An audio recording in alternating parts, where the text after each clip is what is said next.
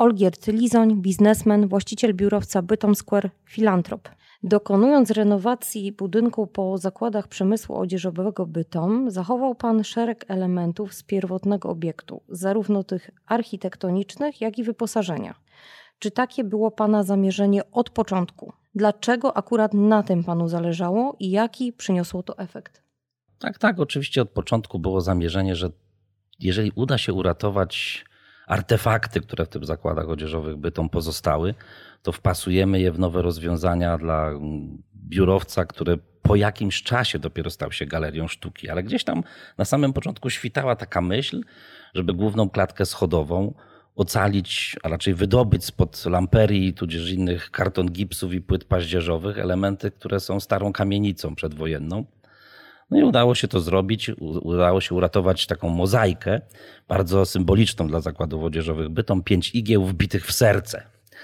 Jest w tym trochę drastyczności, no ale serce, igły, wiadomo, fajnie się to komponuje. To zostało uratowane, no i udało się też zachować kilkanaście kolekcjonerskich już dzisiaj maszyn przemysłowych do, do, do, do wytwarzania garniturów, bo to nie są maszyny do szycia, ale chociażby takie maszyny prasowalnicze, czy jakieś specjalistyczne maszyny do obróbki właśnie garniturów. I to pozostało.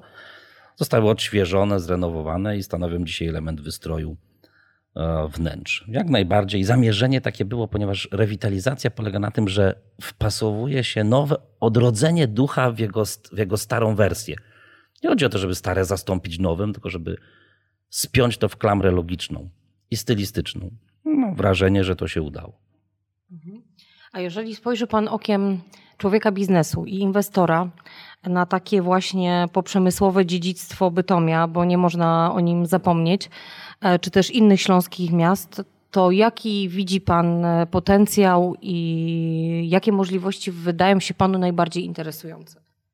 No, Bytom akurat w mojej ocenie posiada najpiękniejszy zabytek e, architektury postindustrialnej, jaką jest elektrociepłownia Szombierki. Tych rewitalizacji obiektów postindustrialnych na całym świecie jest sporo, no tam gdzie oczywiście był przemysł rozwinięty, ale mm, najlepszym przykładem w Europie jest Zagłębie Rury, gdzie to naprawdę Niemcy zrobili świetnie. Ludzie chcą tam mieszkać, nie chcą w przestrzeniach, które kiedyś były fabrycznymi, różnego rodzaju lofty, są wdzięcznym miejscem do mieszkania ludzi ceniących sobie indywidualny styl. I fajnie by było, gdyby śląskie miasta, no teraz już o to zadbać się nie da, bo wiele tych rzeczy uległy niestety destrukcji, bo nikt o tym nie myślał, albo myślał, tylko mu się nie udało. I fajnie by było, gdyby tych obiektów trochę więcej było pasjonatów, bo myślę, że do przeróbki takich obiektów potrzeba poza biznesowym zacięciem również takiego zacięcia pasjonata ja się trochę podwzorowałem nad, nad panem e, Johannem Brosem, właścicielem galerii, galerii Szyb Wilson w Katowicach, który świetnie już kilka, dwadzieścia lat temu prawie odrestaurował, odrestaurował browar Mokrskich w Katowicach i Szyb Wilson i wynajął i z powodzeniem prowadzi też tam działalność właśnie związaną no, z wynajmem dla biur. No i takich przykładów można by pewnie jeszcze kilka podać, ale, ale warto to robić. No Śląsk jest właśnie z tego, ma takie bogactwo. Łączy Pan e, w swojej działalności biznes i sztukę. E, I no, nie jest tajemnicą, że wspiera Pan także wydarzenia kulturalne, takie jak Bytom Film Festival. E, w biurowcu Bytom Square utworzył Pan galerię sztuki, która promuje twórczość m.in. Lecha Majewskiego. I proszę powiedzieć, skąd taki kierunek działalności? No, myślę, że, że nie, nie, ma chyba bardziej nobliwej. Um powiedział, formuły, żeby poprawić wizerunek e, budynku, czy też przestrzeni, w ogóle przestrzeni, bo to generalnie chodzi o przestrzeń, jak właśnie sztuka.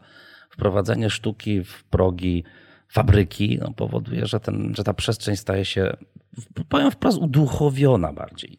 E, co do Lecha Majewskiego, to myślę, że bardziej on promuje Bytom Square niż Bytom Square Majewskiego, bo tu jest jednak reżyser o światowej renomie znany wśród bohemy artystycznej, światowej. Tak naprawdę jest. To, że on nie jest tak bardzo znany w Polsce i rozpoznawalny, to nie znaczy, że go nie znają elity, elity, mówię, elity świata filmowego.